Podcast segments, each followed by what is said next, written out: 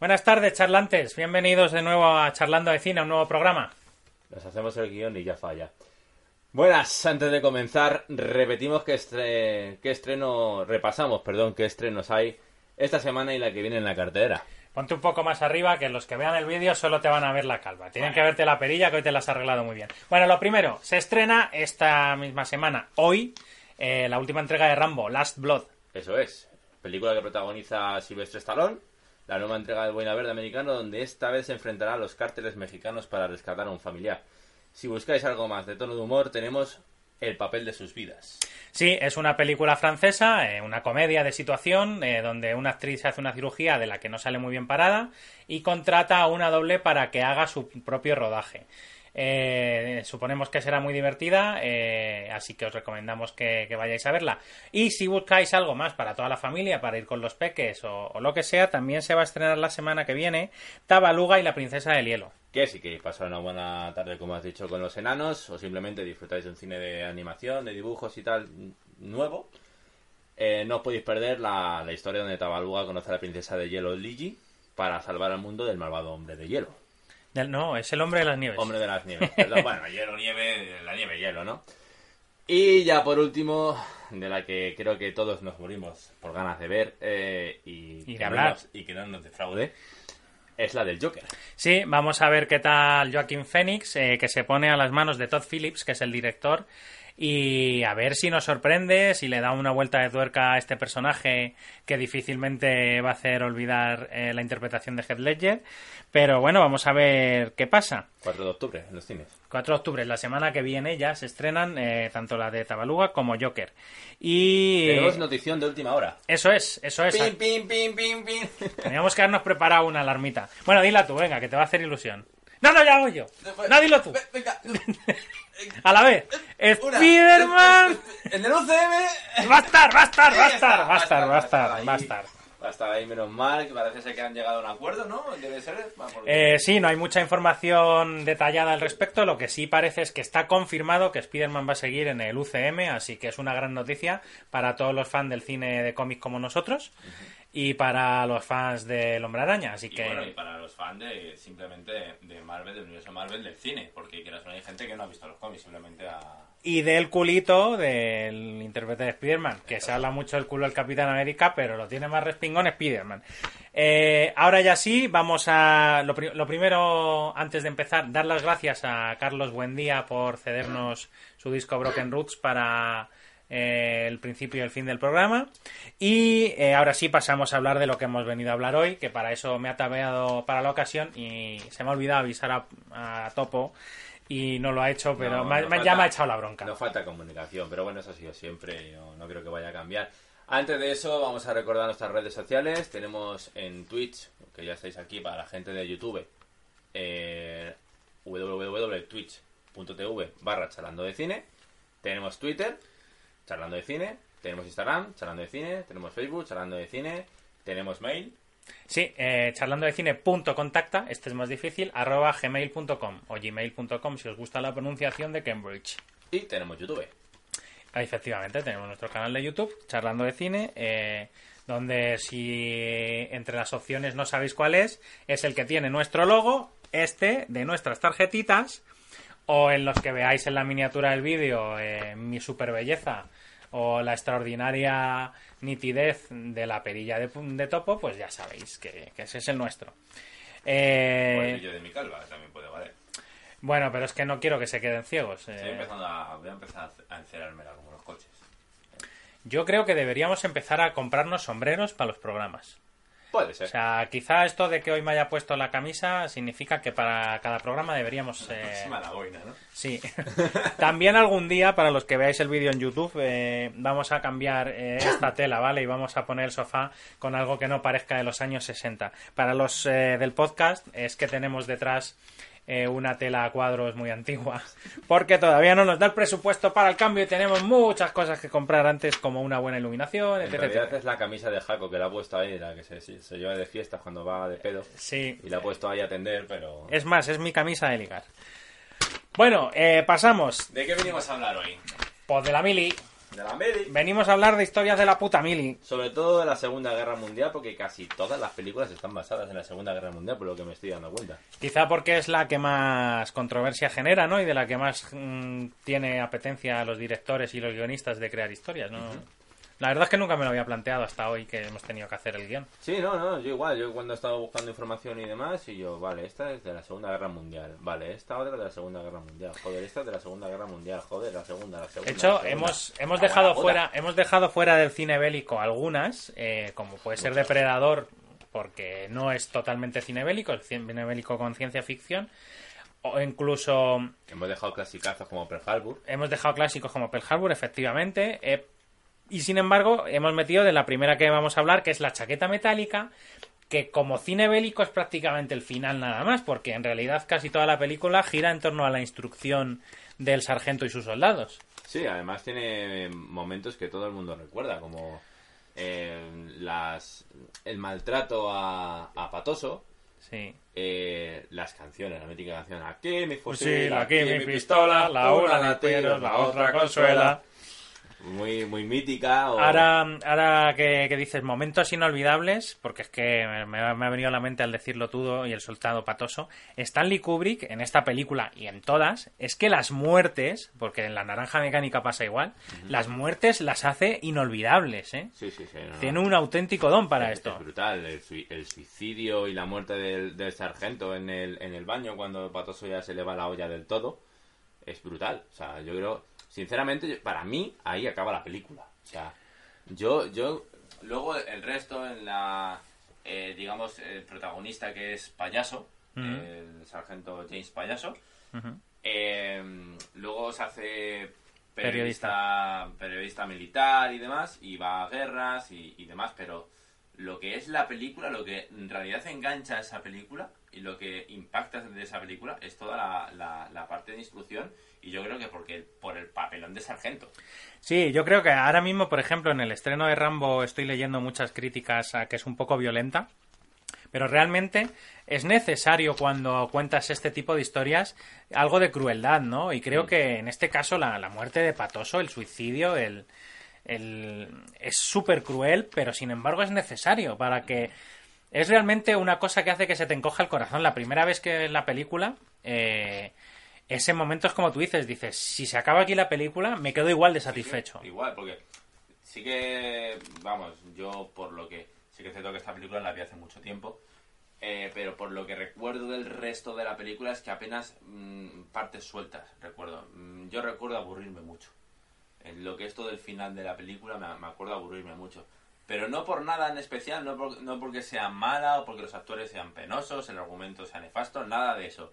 Simplemente porque creo que el inicio es tan bueno que es como que sube para arriba y después no se mantiene, sino que baja un poquito el nivel. Sí, quizá este es el, el fallo que tiene Stanley Kubrick. A mí me pasó tanto con esta como con la naranja mecánica, que al final desciende un poco el nivel de atracción Sí, sí. para la peli. También le pasa a otra película de la que vamos a hablar hoy, pero no voy a adelantaros cuál para teneros un poquito enganchados. Recordad a los que estáis conectados al directo que si queréis dejar comentarios eh, en el chat en directo mientras Los leemos. los leemos y, y comentamos lo que queráis sobre las películas. Y, Y, podéis comentar también vosotros vuestra opinión sobre la película que estamos hablando, evidentemente. Yo recalco en que para mí el, el, el, el actor, o sea, el que lleva esa película es el, el sargento. Lee Ermey, que me parece un actorazo en, en esa película. Y creo que es el que marca esa película. Es decir, si tú a alguien le hablas de la, de la chaqueta de la chaqueta metálica, lo que te va a decir es eso. O sea, Pero lo curioso de este actor precisamente es que no era un actor, que era un sargento de verdad, Sí. eh, que le hicieron casting a varios sargentos de verdad del ejército estadounidense y, y le dirigieron a él eh, y era una cosa que llevaba natural y era así la instrucción militar en Estados Unidos en la época. A lo mejor en la película se exageró un poco, pero básicamente era así, eran duros. yo creo que no se exagera en, en sí. Es decir, a lo mejor en esos tiempos en los que se grabaron la película tuvieron que exagerarlo, pero yo creo que en realidad en las, en las guerras que ha habido, el, el- la instrucción tenía que ser así. Yo creo que sí. Además, Tienes eh, que pasarlo mal, es como en el fútbol. Tienes que dar el 100% en entrenamiento para luego dar un 100% en el, en el campo de fútbol, ¿no? Pues me parece básicamente lo mismo. Es más, hoy en día en la mili yo tengo muchos amigos militares que me han dicho cómo son las pruebas y, y demás y que disparan de verdad a los laterales de donde estás tú. Sí, y aparte aquí hay instrucciones que, que supuestamente son peores, así que ¿por qué no nos vamos a creer esta cuando supuestamente a los Spetsnaz, eh, que son el algo así como los boinas verdes rusos, eh, o sea, digamos que es la élite del ejército ruso, eh, los torturan en el entrenamiento, o sea, pasar ese entrenamiento es 10 veces peor que lo que vemos en esta película, así que ¿por qué no va a ser así el entrenamiento de un recluta americano? Otra peli que no vamos a hablar de ella, pero que también es muy mítica, Teniente O'Neill. También, hablando de pasarlo mal en, eso, en- es que me ha venido a la cabeza Teniente O'Neill, también una mujer en el ejército que lo pasa bastante mal y eso mm, Sí, o el, es basada en hechos reales si no, si no me equivoco. o el Sargento de Hierro también refleja un poquito esto, en ese un poquito con menos nivel de crueldad, pero es un poco la línea que siguen estas pelis de la instrucción americana. Eh, otro dato que- me gusta de esta película, bueno, no es que un dato que me guste de la película, sino que me ha resultado súper curioso al revisar los actores que, que están en el casting. Adam Baldwin sigue igual desde el año 87. O sea, en 2014 no sé en qué película había Adam Baldwin o en 2010 estuvo rodando la serie Chuck, por cierto, buenísima, basada en un cómic. Eh, y es que está igual, porque hay gente que no envejece y gente que sí, no lo entiendo. Mira, mira a Vin Diesel, también está igual. Sí, igual de feo. O sea, Vin Diesel es que no podía ir a peor. O sea, ya estaba calvo a los 30, es como Bruce Willis, ¿sabes? Sí, sí, sí, como yo. Entonces, no hay ¿Tú mucho... con qué, con qué actor te quedarías en esta película? Eh, es que claro, no me quedo con el sargento por lo que he dicho, porque ya es actor, pero me quedo con payaso, me quedo con Matthew Modine, que por cierto, ha interpretado un personaje tan machacado como payaso y luego otro completamente opuesto, por ejemplo, como Kingpin Ujú. en la serie de Marvel que sacó Netflix de, de ¿No te Daredevil. quedarías con Patoso? O sea, yo creo que hace un papelón. Sí, perdón, es que he dicho payaso y me refería al recluta patoso. El recluta patoso Ah. hace de Kingpin. O sea, ese, en vez de ser patoso, eh, convierte ese tamaño grandote y tal en ser el, el jefe de la mafia de, de Marvel. Yo es que igual, si no tuviera que elegir al sargento, creo que Patoso hace un papelón. O sea, es el, el personaje que te, que te mete en, en- en el maltrato. Es decir, que, que te empatizas con él, ¿no? Que es un desastre, que es desordenado, que todos le, le, le vacilan, le pegan, la paliza que le meten en la cama. eh, con calcetines porque tienen que hacer más, más fondos por, Por su cul- culpa. por culpa suya.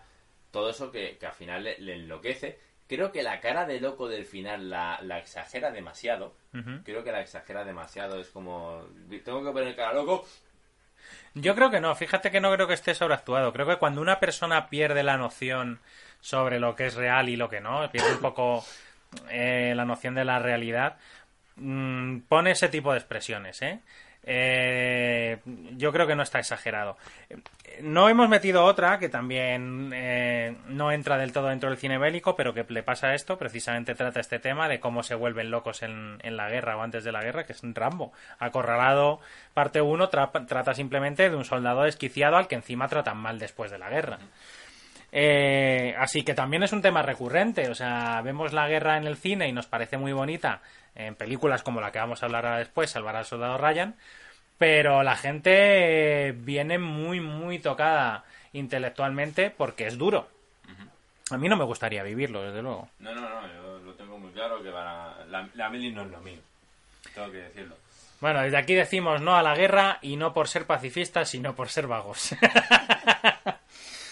Eh, bueno, sin hacer nada más hay una hernia, pues imagínate si me voy a la mili. Pues no quiero ni saberlo. Yo no sé si estoy seguro de que al final todo lo superas y, y seríamos capaces de afrontar un entrenamiento así. Conozco a gente que estaba eh, en nuestra situación hace unos años, eh, conocidos cercanos, amigos, que los primeros meses lo pasaron mal y luego en realidad les ha venido bien para su vida porque han conseguido un físico más que aceptable. Pero vamos, que no, que si puedo elegir, elijo quedarme en casa grabando con Topo y luego irnos a tomar una cerveza. Pues sí. Bueno, decirlo por último ya, yo creo que ya saltaríamos a la siguiente, que esta película se grabó en 1987, Sí, que tiene ya 32 años y no envejece mal. y no envejece mal. Creo que es una película que si tú la ves ahora, pues evidentemente los efectos especiales no van a ser como si ves, pues, Fury, Fury por ejemplo, Pero, oye, es una película que está muy bien cuidada. Sí, yo creo que sí, que, que, la verdad, pero porque el argumento es eso, el argumento no se centra en los efectos especiales, cosa que en Rambo 2 o Rambo 3 sobre todo, si le quitas eso y envejece mal, pues no, no sirve de mucho la película en sí. Pero estas películas más mentales, digamos, más psicológicas, eh, a pesar de ser bélicas, eh, envejecen mejor y, y, creo que es una película que puede ver cualquiera a lo largo del tiempo, eh, lo que llamaríamos atemporal. Bueno, pues continuamos con una película que tampoco es que sea muy, muy nueva. Y es Salvar al Soldado Ryan, de 1998. O sea, pensaba que era más, más moderna. La Buen película. FIFA ese año, ¿eh? Sí, sí, buen FIFA, la verdad. De, de los que cambiaron el FIFA. Pero bueno, no estamos eh, para hablar de FIFA.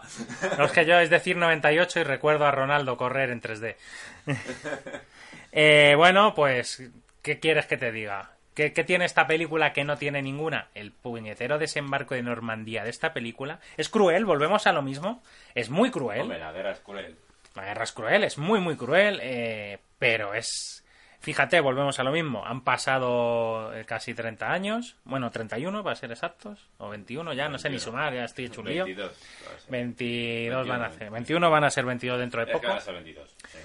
Eh, y, y, sigue siendo el mejor desembarco de Normandía que se ha rodado. Igual que cuando hablamos de cine de terror, hablamos de El hombre lobo americano en Londres, que era el mejor cambio de humano a hombre lobo a pesar del tiempo. Este caso es igual, la mejor, el mejor desembarco de Normandía. Ahí no estoy tan de acuerdo.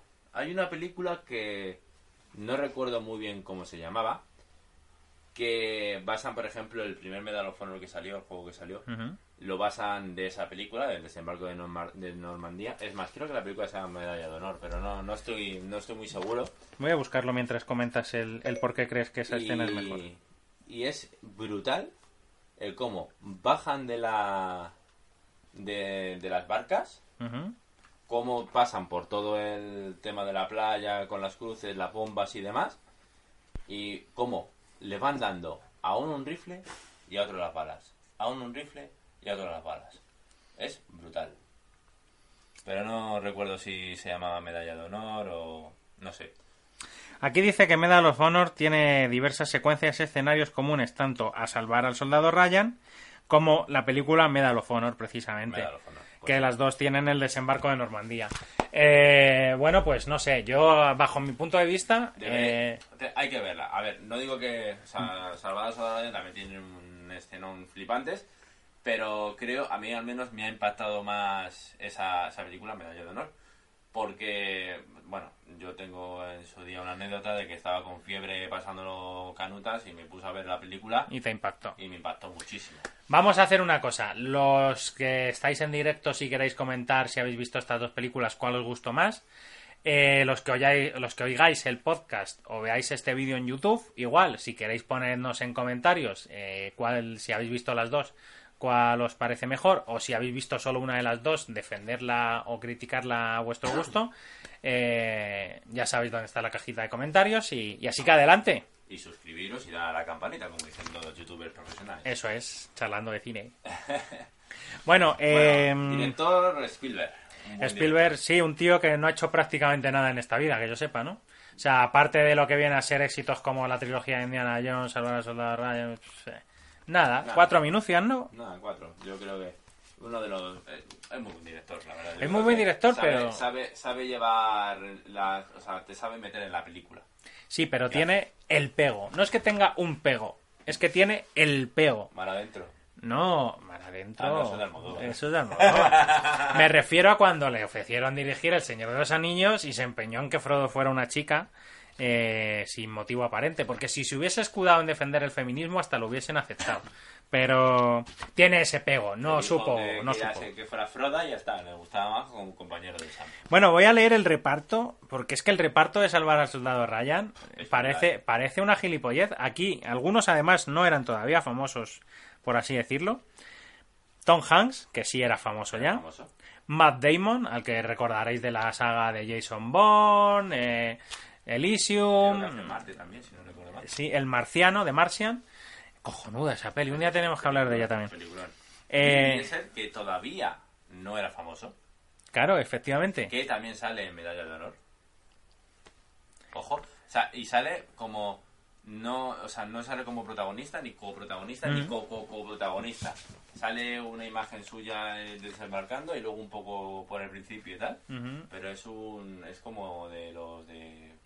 Y De, de relleno. pues, cre- creemos entonces que Vin Diesel está encasillado, que no se le ofrece el papel de Shakespeare que debería otorgarle en torno a su calidad. Hombre, Vin Diesel yo creo que ha hecho mucho, ha hecho de todo, ¿no? Yo- Yo prefiero bien, bien Super 95. Ah, vale. Eh, y hasta aquí mi chiste malo. Dios mío, por favor. El nivel acaba de descender. Sí, esto ya sé que os Ahora hemos ya dicho va que os- todo rodado, ya va todo para arriba. Ya no hay, no hay que preocuparse. ya no puede venir nada peor. Bueno, y nos queda Edward Vance, que hace de Richard Raven y... Y yo creo que es un reparto a tener muy en cuenta. O sea, tú sabes que cuando metes en una película a Tom Hanks, va a funcionar. Es muy difícil que eso no ocurra. Pedazo, De hecho, el otro, el otro día, eh, no sé, me parece que fue en La Resistencia, aquí haciendo publicidad sin que nos paguen ni nada, eh, que dijo, hay dos personas que caen bien a todo el mundo y son Brad Pitt y... O sea, Brad Pitt no, eh, Tom Hanks Ah. y... Iba a decir Brad Pitt, cae bien todo el mundo. Ah, no. Y espérate que no me va a salir el nombre de John Wick, Keanu Reeves. Y Keanu Reeves. Eh, pues es verdad, Tom Hanks tam- le cae bien a todo el mundo. Es que, es que nadie, a nadie le cae mal Tom Hanks. Puede ser porque casi siempre hace películas de buenazo. Pero de buenazo. Sí, sí, puede ser que además Ah. ha, ha ido creci- ha ido increciendo muchísimo en, en sus papeles. ¿Qué Porque empezó. recuerdas? Que, que- A eso me iba a referir. Empezó con pelis realmente reguleras, comedias cutres como Esta casa es una ruina, Big, tal, y de re- eh, eh, eh, socios y sabuesos. O sea, películas reguleras, muy, muy reguleras, muy de, de- de videoclub. Y de repente pegó el bombazo con Forrest Gump, luego le vino Soldado, Soldado Ryan, La Milla Verde, no sé qué, y. mm, la ¡Bum! terminal. Efectivamente. Eh, ¿Náufrago era suya también? Náufrago era suya también. O sea, Eh, Filadelfia. Filadelfia, o sea, es que son películas en las que él es un buenazo. Hmm. Y al final yo creo que por eso al final cae bien. Que no te digo que el hombre no sea un buenazo, pero que tú, claro, tú no te fijas, no conoces al actor, porque no sabes qué personalidad tiene el actor. Si es amigo mío, desayunamos en McDonald's. Entonces, en lo que te fijas, en lo que te basas, es en las películas. Porque, además, el otro día vi un. un vale, lo voy a decir. Vi Auronplay, ¿vale? Y estaba comentando sobre. sobre la gente, la gente gilipollas, que insulta a actores porque hacen papeles de malvado. Por ejemplo, en 13 razones, el papel que hace, no me acuerdo cómo se llama el actor, eh, del chico que viola a la, a la muchacha, spoiler, del chico que, que, que viola a la muchacha, le ponen a parir, en- en- pone, sube una foto en Instagram de, de él con su madre en New Jersey y le pone violador, hijo de puta, gente como tú debería de morirse, no sé qué, que es un actor, que él en realidad no tiene por qué ser así. O, por ejemplo, al- a otro que le ponen a Es parir... que a mí solo se me ocurre con esto que estamos rodeados de idiotas. O sea, Sí, sí, sí, sí. es O sea, absurdísimo. a otro que le ponen a parir es al que hace de, mm, de rey en Juego de Tronos, al rubio. Sí, Que no me acuerdo tampoco cómo se sí, llama. sí, bueno, al que hace de Lannister, ¿no? De Lannister. Le ponen a parir. Sí, pero es que, a ver, hay que pensar un poco... ¿Que son actores? No, la gente es que rematadamente es un normal. ¿Te imaginas, te imaginas que a, a, a Iwan McCallan, no sé si lo he pronunciado bien y no sé ni siquiera si ese es... No, em, el que hace de Magneto y de Gandalf. Ah, vale. Vale, vale. Eh, ¿Te imaginas que alguien le pusiera en su Hola, Instagram? Hola, Ismail, gracias por conectarte. Eh, ¿Te imaginas que alguien le pusiera en su Instagram mutante, eh, mueve metales? O sea, es que es tan absurdo que Sí, alguien... no, pe- pero es, es- O sea, a ver. Te puedes cabrear con un actor porque a lo mejor deja un papel. Tú imagínate que. que mm, por ejemplo. Bueno, lo que hemos visto hace No me digas que Rambo puede dejar Ya. de hacer los talones, que me pongo Hugh, Jack- Hugh ¿eh? Jackman que deja de ser Lobezno. Mm. Pues te puedes cabrear con él, joder, que tú eres el Lobezno, o cuando Bale dejó de ser Batman. Ujú. Joder, que tú eres el Batman, no sé qué. Te puedes cabrear con el actor. Pero no te puedes a poner a insultar a un actor porque hace un papel de violador, o de nazi, o de lo que sea. Coño, que son actores. Pues eso, eh, igual que votamos por la paz. ido, No, no, no pasa nada. Me parece, me parece muy lícito que hablemos de esto. Se y a lo que iba a decir con pues esto es que igual que antes hemos dicho que no a la guerra, ahora queremos decir no a los insultos a actores en sus redes sociales. Ya. a los políticos ni os incitamos ni os dejamos de incitar, pero a los actores no, ¿va? Políticos, hijo de puta. Bueno, eh, a ver, el tema es simplemente que penséis un poquito. Se nos ha colado una voz en off, ¿no? Que un actor es un actor. Que un actor interpreta un papel. Interpreta un personaje. Eh, evidentemente Bale no es Batman. Pero eh, de todas maneras, aunque nosotros no lleguemos a insultar a... Bueno, sí los insultamos. No porque- digo que no insultes a un actor porque... porque Pero espera, sí. espera, lo que voy, aunque no lleguemos a insultarle, sí que es verdad que nos eh, lo- eh, estamos haciendo un poquito el hipócrita porque el otro día los dos reconocimos que el actor que hace de misterio nos cae mal porque sus papeles siempre ha sido un poquito de imbécil. No, yo, yo a mí me cae mal porque tiene cara de imbécil. Ah, vale, entonces mucho mejor. que, que es muy diferente. Ole, muchas, gracias. Por, ese, por ese host. Eh, bueno, pues... eh, Bueno, estábamos hablando de, de Tom Hanks y lo buenazo que parece en sus películas. Y es, lo, es a lo que me quería referir, que al final, eh, con tantas películas que hace de buenazo, pues para ti esa persona es un buenazo que a lo mejor es un hijo de la grandísima puta en su casa. ¿Sabes? a lo mejor es de lo que le echa piña a la pizza. Uf, yo esa gente la mataba. Sí, o los que le echan pimientos a la ensaladilla rusa, de verdad, muchachos. Esa cosa está buena sin pimientos. ¿Por qué le echáis pimientos? Y encima Bueno. del piquillo. Salvar al soldado Ryan. La película trata de, pues, este... De un capitán, caballo que John- quiere ser cantante, ¿no? John Miller, que necesita salvar a, a Ryan, a Matt Damon, A Matt Damon. porque es el último de los hermanos que... A Matt Damon, bueno, Damon. Damon, Es que no puedo evitar reírme a Matt Damon. Luego él pone, eh, y lo voy a demostrar, guion inicio. Guión inicio, ¿vale? No se lee y me alegro. Guión inicio, inicio guion. Lo he puesto en italiano, ¿vale? Ya está, qué pacha. Pues se trata de que el hombre, el capitán, quiere salvar a Ryan, le, le busca, o sea, se busca, eh, recluta o pide que voluntariamente que vengan, A ver, que la acompañen. La historia es que están metidos en, en plena Segunda Guerra Mundial y tienen que ir a un sitio que no está tomado por el ejército estadounidense, eh, que es, digamos, zona controlada por los soldados alemanes, pero eh, como Ryan es el último eh, hombre de su familia, eh, cuando eso ocurre en el ejército, o sea, si a ti se te mueren todos los hermanos y el padre, te mandan a casa para que puedas eh, tener un legado, para que puedas continuar con el legado de tu familia y no toda tu familia muere en la guerra. Entonces, a Eso Tom es Hanks... verídico. Eso es así, eso es cierto. Entonces mandan a hacer esto a Tom Hanks, que se vaya a una zona ultra peligrosa a buscar a este tal Ryan. Y lo mejor viene cuando encuentran al Ryan. ¿Qué es lo que pasa? No me acuerdo. ¿No te acuerdas? Te soy sincero. Bueno, sé que, A ver, que cuando no encuentra- que no se quiere ir. eso La, la, pues eso es, la, la- tú te crees que la película, mm, porque la película es larga, y te crees que cuando encuentran por fin a Ryan, después de alguna que otra baja, dificultades, etc, etc, cuando encuentran a Ryan te crees que va a llegar el final de la película. Pero es que de repente Ryan dice, señor, con todo el respeto, señor, yo he venido a ganar esta guerra y no me pienso ir de aquí como un cobarde. Entonces, al final, aunque cuesta, le cuesta un poco, convence al sargento, al capitán John Miller. Creo que es cuando le dice que ha muerto sus hermanos, ¿no? O, o algo así. Sí, sí, sí. Como que se da cuenta o... Creo, creo recordar por los... por- A ver, No, no, al final en- se quedan luchando en creo- la guerra. Creo que están... Pero porque les... Porque les... ¿Cómo se dice? Les, Les, les citan. Les- sí. les- les- les dejan encerrados en un puente, pero si no recuerdo mal, eran un puente con varias barricadas y no pueden salir. Aunque le ha convencido ya, pero ya no podían salir porque tienen nazis por un lado, nazis por otro lado. Entonces, ahí se tienen que quedar y, y luchan. Es más, te quedas con el corazón partido cuando Tom Hanks muere. ¡Spoiler! Es una película de 1998. ya, ya, es coña, joder. Si no podemos hacer coñas ahora. Bueno, pues eso, eh, la película está muy interesante. Si no la habíais visto, sentimos desvelaros todo lo a la chicha. Es un película. Pero es un peliculón, de verdad merece la pena verla si no lo habéis hecho. eh, porque a pesar de tratar de la guerra, es muy buena película. Tiene Y una cinemática muy tiene- buena. Y tiene momentos bastante Emotivos. emotivos y humorísticos también. Tiene Sí. alguna, por ahí alguna que otra coñita y demás con los con los, los reclutas o la gente que le acompaña la, la tropa.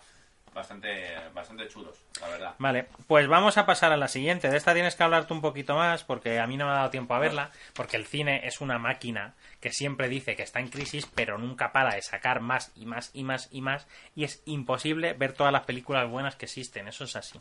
He de reconocer que yo esta película no la he visto. A que te mato la vida. No la he visto. Pero quería hablar de ella, eh, la historia sí que la conozco. Quería hablar de ella porque me parece un argumento bastante original. Es decir, no es la típica película bélica de guerra, como pueda ser, pues, Salvar a Soldado Raya, que quiera ser al final la historia es bonita, pero es una película de guerra. Eh, sino por la historia de basada en hechos reales de, del señor Desmond Dash. Desmond Dash nació en Virginia, si no recuerdo mal, y lo reclutaron, o sea, y él decidió irse a la a, a reclutamiento militar. Él estuvo educado en, en el catolicismo, en la, él se leía la Biblia y o sea, se, se estudiaba la Biblia incluso, y lo mandaron a Carolina del Sur, donde allí eh, le hicieron portar un arma y él dijo que él no quería armas. Él venía a salvar a gente, no a matar.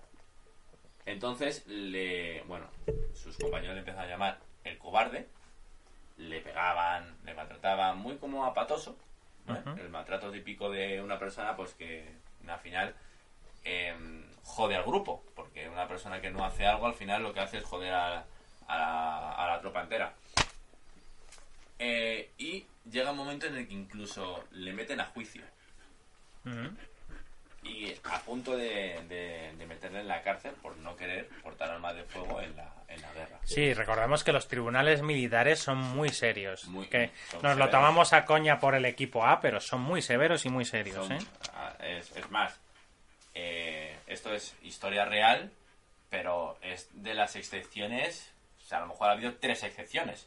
O sea, es que es- son muy duros y con o sin pruebas te meten en la cárcel y ellos se lavan las manos. O sea, es así.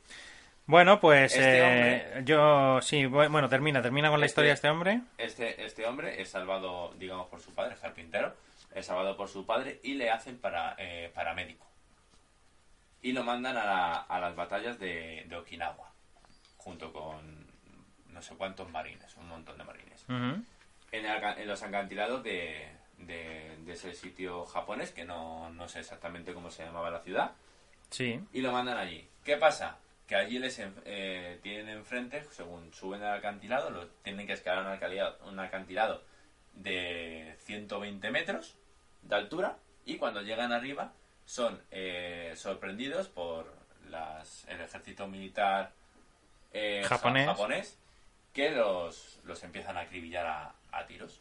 Todo el mundo se esconde, menos este hombre que sale a salvar hasta 75 hombres arrastras, él solo. Hasta 75 hombres arrastras, El cobarde, ¿no? el cobarde. Hasta que es eh, herido por metralla de una granada que le explota y se queda tendido en el suelo. Sí, de hecho en Forrest Gump se, paro- se parodia a este personaje porque Forrest saca 5 o 6 y luego le explota, Exacto. le disparan en el culo. Exacto, eso es una, una curiosidad Es- porque también pasa algo parecido que cuando le, explota la granada y está tendido en el suelo, le van a meter en la camilla a sus compañeros. Bueno, antes de eso, cuando le estaba trayendo los hombres, le empezaron a llamar el eh, decían, ¿ese es Desmond el que viene? ¿Es Desmond? ¿Es el cobarde? ¿Es el cobarde? Seguidamente fue cuando le explotó la granada, se quedó tendido en el suelo, le iban a llevar en camilla, pero vio a un compañero suyo que estaba todavía más malherido y le dijo que la camilla para él y que se lo llevaran. Seguidamente le pegaron un tiro en el brazo, de lo cual, con las piernas acribilladas por la granada y el brazo sin, sin poder moverlo por el, por le- ¿El la disparo? fractura del hueso de, del disparo, cogió un rifle, se lo entablilló en el brazo y con el rifle apoyado Anda. y arrastrándose llegó hasta el hospital y le dieron medalla de Muy bien, pues una historia muy buena de superación, tiene muy buena pinta la película. Hay que recordar que la dirige Mel Gibson, no es un don nadie tampoco y sabe muy bien lo que dirigir y lo que no. y es una película medianamente moderna de 2016 Eh, pues sí, bastante moderna, la verdad. Eh, y que interpreta este Desmond 2 eh, Andrew Garfield, que le conoceréis de la segunda tanda de películas de Spider-Man, como en la que lucha contra el lagarto y en la que lucha contra el Héctor. y está Él- igual A ver, claro, eh, tampoco han pasado tantos años de es esto. cierto. Y sale gente como Sam Worthington, el actor este malo que sale en Furia de Titanes o Avatar. Teresa Palmer Sí, que sale también en películas no muy buenas, como Soy es- el número 4, El aprendiz de brujo. que hace Dorothy Stuchel que es, al final- que es la mujer de, de Desmond en, Schute será, ¿no? Es- Parece un apellido alemán, no sé muy bien cómo se pronunciará. Parece Schute. Chute. Chute. El chute. El chute, es lo que es lo que- como cuando se pinchan los andaluces, un chute. El chute. Eh, Yo de verdad que yo no os puedo decir nada porque no la he visto, solamente me conozco la historia de este hombre. Pues Me nada. parece un argumento muy original para una película bélica. Pues no le demos más vueltas. eh, yo la verdad es que lo que me acabas de contar me ha convencido. La veré, la tengo pendiente junto a alguna otra como Cartas desde Okinawa, precisamente. Eh, y a ver si algún día consigo ver todas las películas que quiero. Así que suscribíos al canal, os lo repetimos, para que nos hagamos ricos y podamos ver mucho más cine. Y pasamos a una película de otro de los actores que casi siempre cae bien, como es Brad Pitt, ¿no? Bueno, casi siempre cae bien. Bueno, en fin. Mm, He de, he de decir que la película. Di cuál es, que no la he dicho yo, dejándote. Ah, Fury, Te la he dejado ahí votando Perdón, para rematar. Lo siento, Fury. Corazones de acero aquí en de España. Aquí en España, También bastante moderna. de 2014. Ujú. Mm, Menos moderna que la anterior hablada, pero eh, sí que los efectos especiales y demás ya son más avanzados, no son como la chaqueta metálica y demás. Y luego tiene un director bastante bipolar. Porque David Ayer eh, tiene peliculones como esta Corazones de acero o Training Day. Y sin embargo es el director que dirigió Bright, a la que yo llamo Orco Cop. Y el que vaya. dirigió El Escuadrón Vaya. Suicida. Vaya mierdón de película, Bright. Y el Escuadrón Suicida no se queda atrás tampoco. Pero es, pero es para verla. Es decir, tú una tarde te quedas viéndola en el salón y tal, te entretiene. Es que por esa regla de tres, Bright también. Es No. una película que, Yo bueno. me dormí. De verdad, me dormí. Estaba en Barcelona viéndola y dije, vamos a ver Break de Will Smith, no sé qué. Pero te dormiste porque Barcelona es una ciudad que transmite Preciosa. sosiego al calma, el ruido del oleaje del mar, nada que ver con el secarral de Alcalá de Henares, eh, aquí en los. Malísima, de verdad. Y, amo a, a Will Smith. Bueno, no vamos a hablar de Orcocop. No. Si queréis un día hablamos de ella, pero no vamos a hablar de ella. Vamos a hablar de, de la muy muy buena película que es Corazones de Acero. Y lo primero que quiero resaltar es Brad Pitt ha nacido para interpretar estos papeles. Tanto esta como la otra que tiene en Netflix que también hace de coronel, como Malditos Bastardos, como en la última de Tarantino, la de mm, Érase una vez en Hollywood. Este papel le viene al pelo al guaperas de Brad Pitt. ¿Cómo es posible? Pero porque le mola. Le mola ser el héroe de batalla. Pero no es héroe de batalla, es chulo, es... A ver, aquí es un poco más héroe que en las otras que he nombrado, pero Le pega, la ¿no? chulería esta le, sienta bien. Le pega. Le sienta bien. Sí, a ver, yo no estoy tan de acuerdo de que sea un peliculón. Sinceramente creo que es una película buena. O sea, no, no, es, no es mala. Lo que pasa es que es excesivamente ficticia. O sea, eh, creo que A es ver. la típica película en la que los alemanes fallan todo, en la que los alemanes son los salvadores de todo, ellos no conquistan nada, ellos son los mejores. Es la típica película en la que, no sé. es Dices que los americanos son los salvadores, quieres decir, ¿no? Sí, Que te he dicho los alemanes dos veces. Ah, perdón. Eh, me refiero a que los alemanes fallan. O sea, fallan todo. Hay una, hay una escena. eh, Es la heroificación del Exacto. ejército americano. O sea, eh, hay una escena en la que son, si no recuerdo mal, dos convoys y luego detrás hay una, una tropa en la que son sorprendidos por, Sí. eh, por una emboscada alemana, en la cual mueren unos cuantos. Al revés, la- el convoy es alemán y le sorprenden los americanos. Mm, Sí, sí, sí, sí, claro. De eso se trata. Si lo que estamos diciendo es que precisamente el ejército americano acierta en todo y los alemanes parecían torpes. No, no sé, ahora, ahora me, me hace dudar, pero yo creo que eran los americanos los que iban en un convoy, que iban con el de Fury y tal. E iban en el convoy, los alemanes les emboscan y con cañonazos y, y todo, y no explota ni un puñetero tanque, ni uno. O sea, todas las balas o fallan la primera, es, es así, la primera valla siempre, la primera valla no, la primera bala siempre la fallan de los cañones, la segunda rebota en el casco y ya no disparan más. Bueno, disparan, pero todas las fallan. Y sin embargo, los alemanes, eh, los americanos disparan la primera cañonazo, ¡pum! Pero yo creo ¡pum! que esto es un poco el... A ver, eh, las películas eh, de producción estadounidense, como es este caso, la aeroficación del ejército americano es una cosa que los productores llevan a cabo porque saben qué es lo que vende en la taquilla americana. Eh, Rambo, mm, la propia Salvar al Soldado Ryan, el decir que los americanos eran muy buenos y los demás muy malos, y luego la típica película de acción donde efectivamente ya lo decían incluso antes en los western, corres más que el, o sea, corres menos que el caballo del malo. Sí. Pues siempre los malos son peores.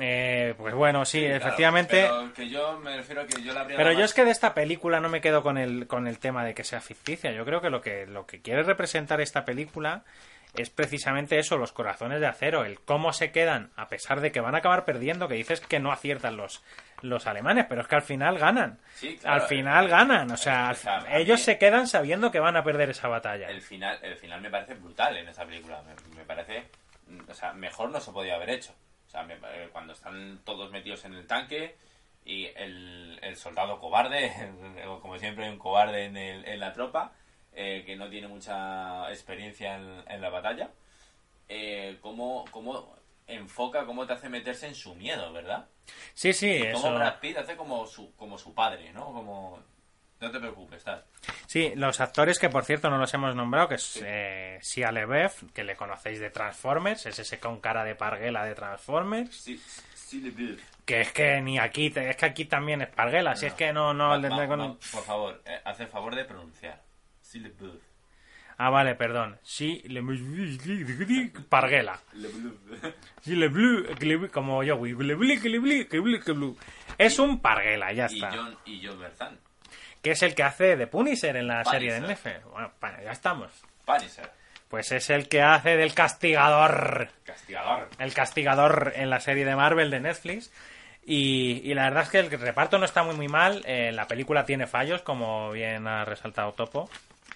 Clamorosos, mm, pero yo creo que son con el fin de esta batalla final en la que se ven ya al final acorralados y por sus narices prefieren una muerte digna que una retirada cobarde. Y, y tiene está muy bien verla, de como has dicho, resaltar que te transmiten su agonía, que lo pasas Sí. mal, empatizas, quieres que maten. Claro, yo a lo que yo me refería con el tema de lo que he dicho de fallar balas es que si a lo mejor lo hubieran metido, como no es basado en una historia real, si hubieran metido en vez de tres tanques, cinco tanques y dos explotan, creo que habría quedado más realista y te habría metido más en el joder, están, están, están jodidos. ¿Sabes? Esa, esa es a lo que yo me refiero.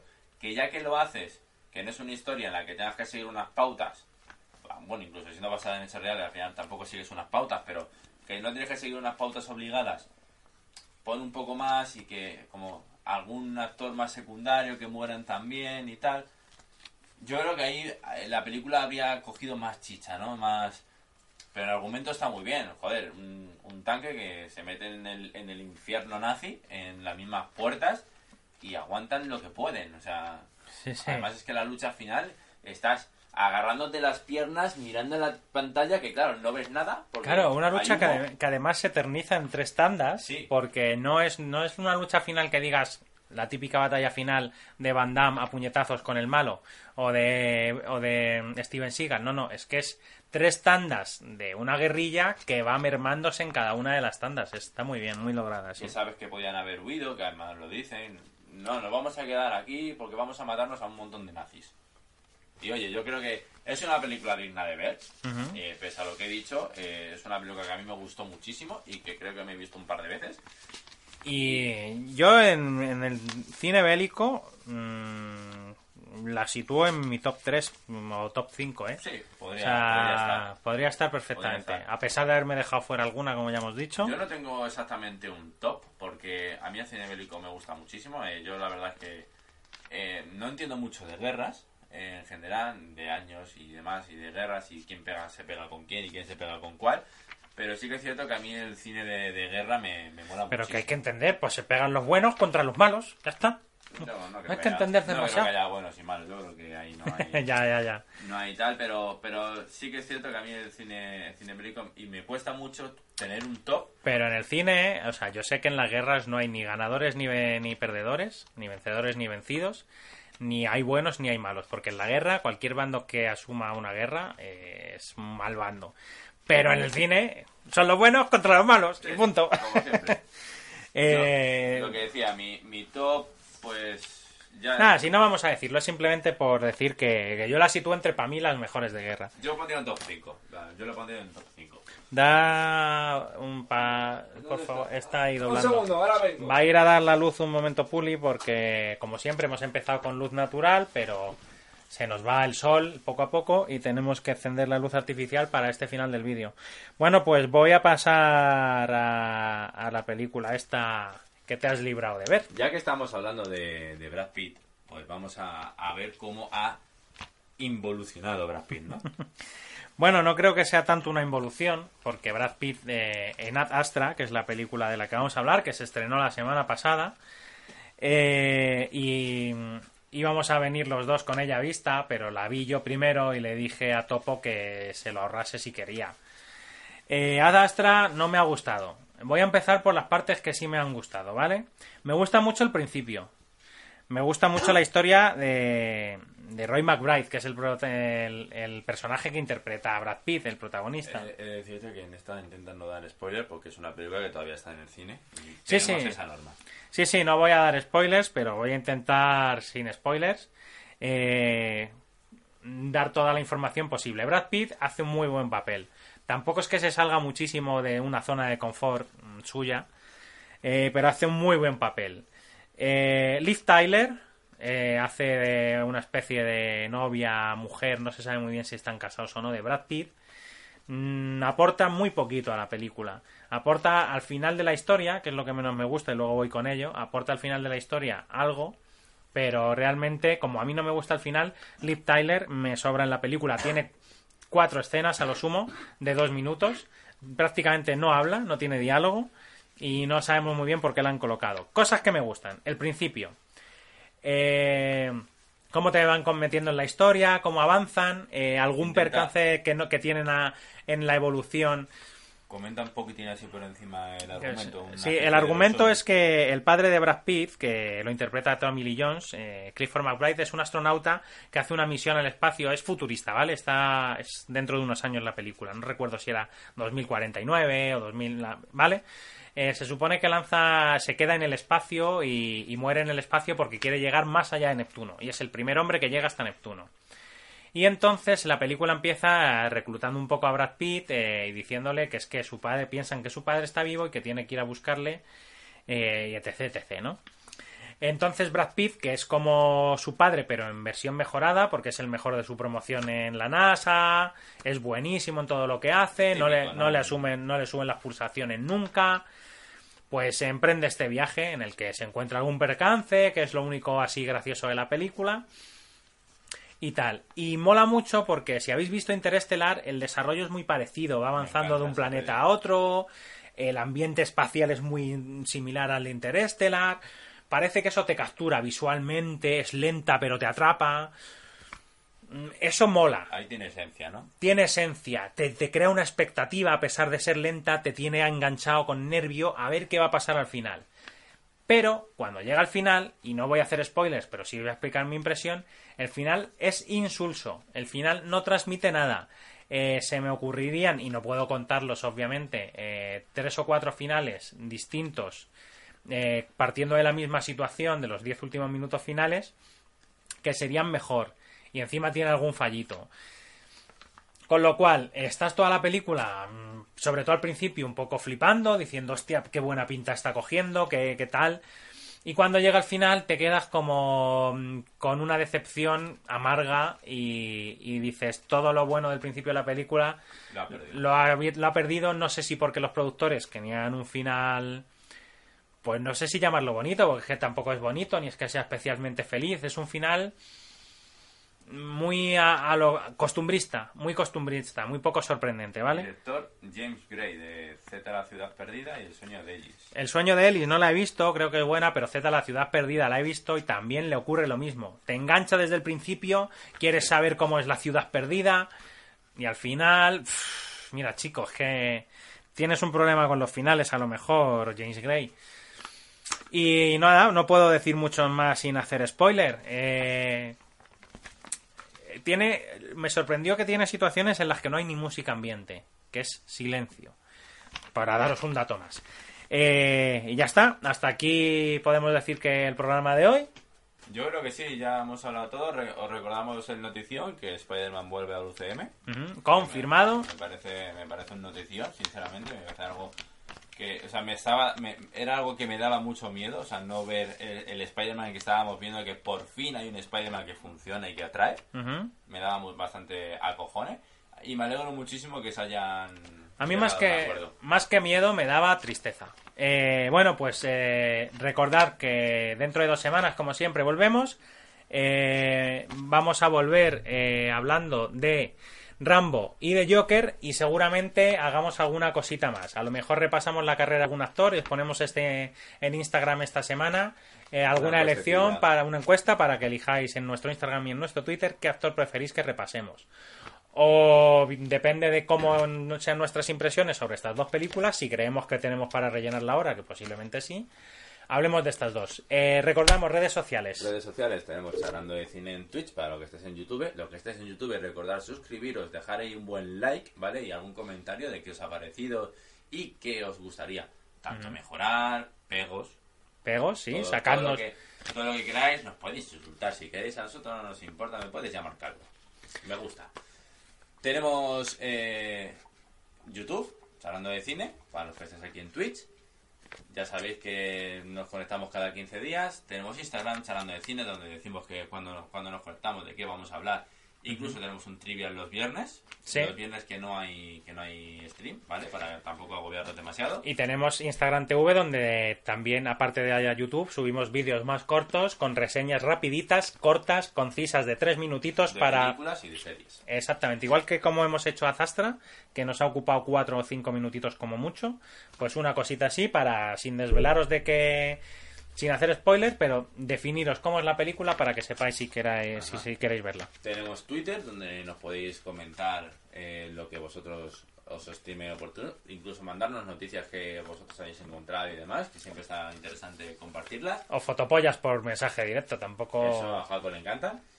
Y eh, tenemos eh, nuestro mail, Sí, charlando de cine.contacta.gmail.com y yo creo que ya estaría todo. Pues nada, muchas gracias a los que os habéis conectado al directo. Gracias a Dismail por compartir nuestro directo a su vez en su canal. Eh, gracias de nuevo a Carlos Buendía por cedernos la música de inicio y de fin del programa. Y poco más que os puedo decir, que nos vemos en la próxima. Muchas gracias a todos. Que lo paséis muy bien y paséis muy buena tarde, gente. Chao, chao. Adiós. Many little stories that I need to tell.